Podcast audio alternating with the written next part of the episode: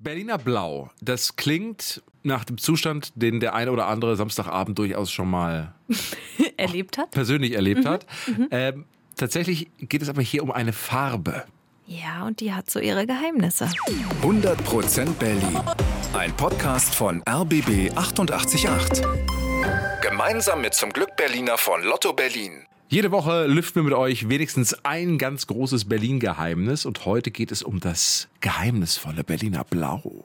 So heißt ein Pigment. Umgangssprachlich kann man auch einfach Farbe dazu sagen. Und dieses Berliner Blau hat eine ganz besondere Geschichte. Es geht um einen hinterhältigen Verrat, fälschende Chinesen, Atomkatastrophen und einige verrückte Erfindungen. Wir reisen erstmal zurück und zwar ins Jahr 1706 und zwar in ein Labor in Berlin. Wo genau das war, das weiß man heute leider nicht. Aber wer dort arbeitet, das wissen wir. Zwei Männer mischen dort nämlich Substanzen ineinander. Der eine heißt Johann Jakob Diesbach und der andere Johann Dippel. So, was sind das nur für zwei Typen? Also, dieser Dippel ist Alchemist. Seine Hauptbeschäftigung ist, er versucht Silber in Gold zu verwandeln. Es klappt aber leider nicht. Mhm. Geboren wurde er übrigens auf der Burg Frankenstein in der Nähe von Darmstadt.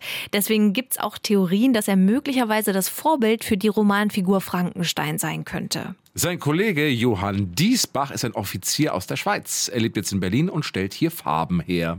Also, Diesbach und Dippel stehen also eines Tages im Labor. Diesbach arbeitet gerade mit Läusen. Daraus will er nämlich eine rote Farbe namens Florentina Lack herstellen. Und was dann passiert, hat uns der Chemiker Alexander Kraft erzählt, der ein Buch über das Berliner Blau geschrieben hat.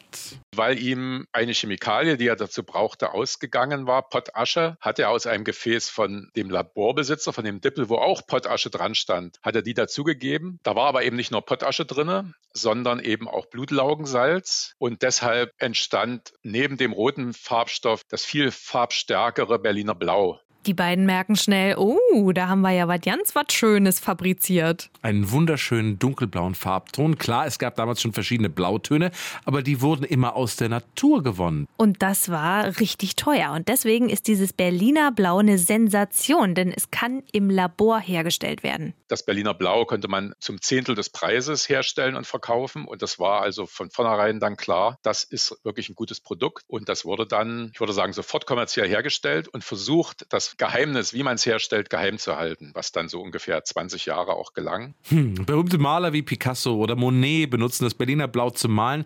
Es läuft also für die beiden Chemiker. Aber dann die Trennung. Johann Dippel schreibt einen bösen Artikel über einen Theologen, wird verhaftet, kommt wieder frei und reist dann wild durch die Gegend. Aber Diesbach macht weiter. Er stellt jetzt zusammen mit einem anderen Kollegen das Berliner Blau her, weil keiner das Rezept kennt, werden die beiden richtig reich. Aber dann im Jahr 1724 der Verrat.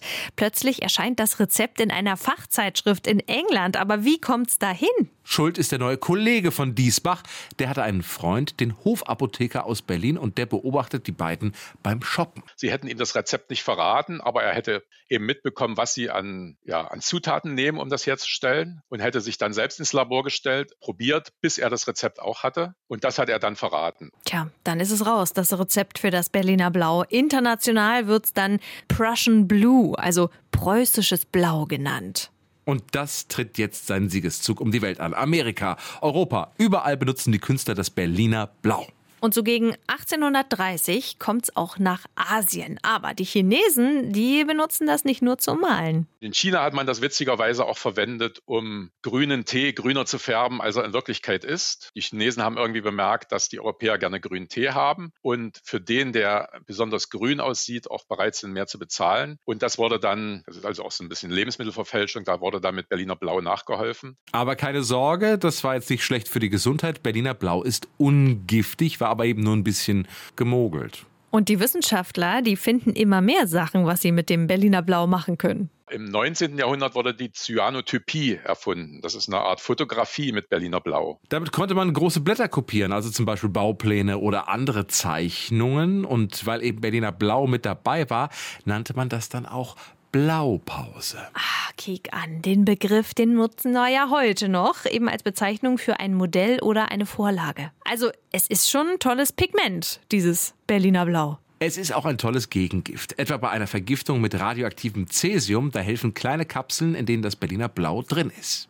Die kam zum Beispiel nach der Atomkatastrophe von Tschernobyl zum Einsatz. In bestimmten Gegenden waren die Wildschweine eben stark äh, mit radioaktivem Cäsium belastet und die wurden dann gezielt mit Berliner Blau wurde den Wildschweinfutter auch zugemischt, um die Belastung wieder zu senken. Da gibt es einen schönen Artikel, der, der Titel war Berliner Blau für die Sau. Also eine wirklich starke, vielseitig einsetzbare Farbe. Aber wofür wird sie heute noch genutzt? Also zum Malen eher weniger, aber viel in der Medizin. Ja, oder für Batterien zum Beispiel. Oder bei sogenanntem intelligenten Glas. Das sind Fensterscheiben, die ihre Transparenz ändern können. Also je nachdem, wie stark die Sonne scheint, ist das Fenster durchsichtig oder milchig. Also mega Farbe mit spannender Geschichte. Wenn ihr mehr darüber wissen wollt, empfehlen wir euch das Buch von Alexander Kraft. Das heißt eben Berliner Blau. 100% Berlin. Ein Podcast von RBB 888. Gemeinsam mit zum Glück Berliner von Lotto Berlin.